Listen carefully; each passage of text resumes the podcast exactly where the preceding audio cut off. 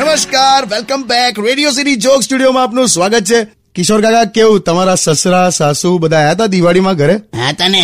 એમની જૂની ગાડી લઈને આયેલા એ છે ને એ કાઢતા જ નથી ગાડી બોલ ના એમણે મને પૂછ્યું તું મને કે એક લાખ વીસ હજાર કિલોમીટર ચાલી ગઈ છે ગાડી તો હવે કોણ ખરીદશે એમ મેં એમને કીધું પણ ખરું કે તમે ચિંતા ના કરો આપણા ઓળખીતામાં છે એક ગેરેજ વાળો કે તમને સેટિંગ કરીને મીટર ઝીરો કિલોમીટરનું કરી આલશે પછી તે પછી એ ગયા હતા ઝીરો કિલોમીટરનું સેટિંગ પણ થઈ ગયું તો પછી મેં કીધું હવે તો ગાડી કાઢ નાખો તો મને કે ઝીરો કિલોમીટરની ગાડી તો નવી જ કહેવાય ને યાર. હું લેવા કાઢું કે હજુ પાંચ વર્ષ ખેંચી કાઢું કે સા બુદ્ધિ વગરના છે તો હું તો પહેલેથી જ કહું છું બસ હવે એવા કંજૂસ નથી પપ્પા મારા દાદા બહુ બધી જમીન મૂકીને મરી ગયા હતા હા એ તો મારા દાદા આખી દુનિયા મૂકીને મરી ગયેલા લે એવું નહીં અમારી પાસે જે જમીન હતી ને